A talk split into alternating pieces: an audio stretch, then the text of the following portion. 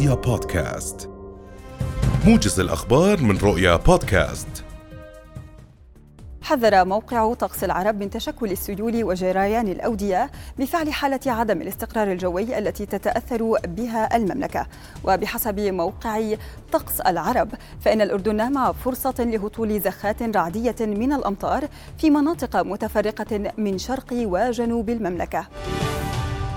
وفي سياق متصل قررت مديريات أو مديريات تربية وتعليم منطقة البادية الجنوبية ومعان والعقبة تعليق الدوام اليوم نظرا للظروف الجوية السائدة كما وقرر رئيس جامعة الحسين بن طلال تحويل الدوام الرسمي لطلبة الجامعة عن بعد اليوم وتأجيل جميع الامتحانات المقررة إلى وقت آخر يتم تحديده بالاتفاق مع مدرسي المواد. قالت أمين عام وزارة التربية للشؤون الفنية والإدارية الدكتورة نجوى قبيلات إنه تم إجراء الصيانة اللازمة للمدارس قبل بدء العام الدراسي لضمان أجواء دراسية مناسبة للطلبة تحديدا خلال فصل الشتاء. وأكدت قبيلات اليوم أن الوزارة أحالت نحو 98 عطاء منذ بداية العام الحالي بكلفة وصلت إلى 11 مليون دينار و119 ألف تم تسليم جزء منها موضحة أن أعمال الصيانة شملت نحو 660 مدرسة وأن العمل جار حاليا على إحالة عطاءات جديدة بقيمة أربعة ملايين دينار لإجراء أعمال الصيانة بمختلف أنواعها في عدد من المدارس من ضمنها تنفيذ عطاءات للخلايا الشمسية وذلك لتأمين التدفئة للمدارس. أعلنت وزارة الصحة الفلسطينية اليوم استشهاد ثلاثة فلسطينيين برصاص الاحتلال بالضفة الغربية المحتلة.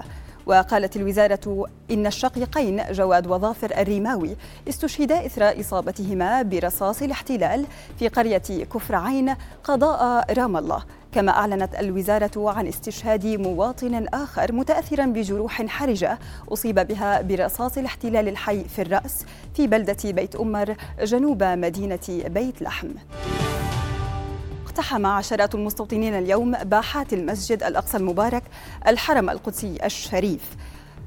عشرات المستوطنين اقتحموا الأقصى من جهة باب المغاربة بحراسة مشددة من شرطة الاحتلال الإسرائيلي الخاصة والمدججة بالسلاح على شكل مجموعات ونفذوا جولات مشبوهة وأدوا طقوسا تلمودية استفزازية في باحاته وسط التصدي لهم بالطرد وهتافات التكبير الاحتجاجية من قبل المصلين والمرابطين. كشفت السلطات الإيرانية اليوم للمرة الأولى منذ الاحتجاجات على وفاة الشابة مهسا أميني.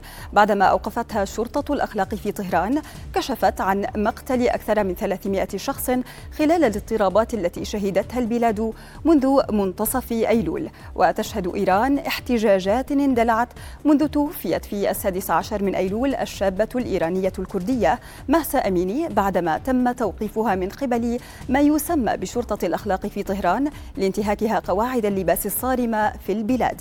وتعتبر السلطات هذه التظاهرات أعمال شغب تحرض عليها دول الغرب. رؤيا بودكاست.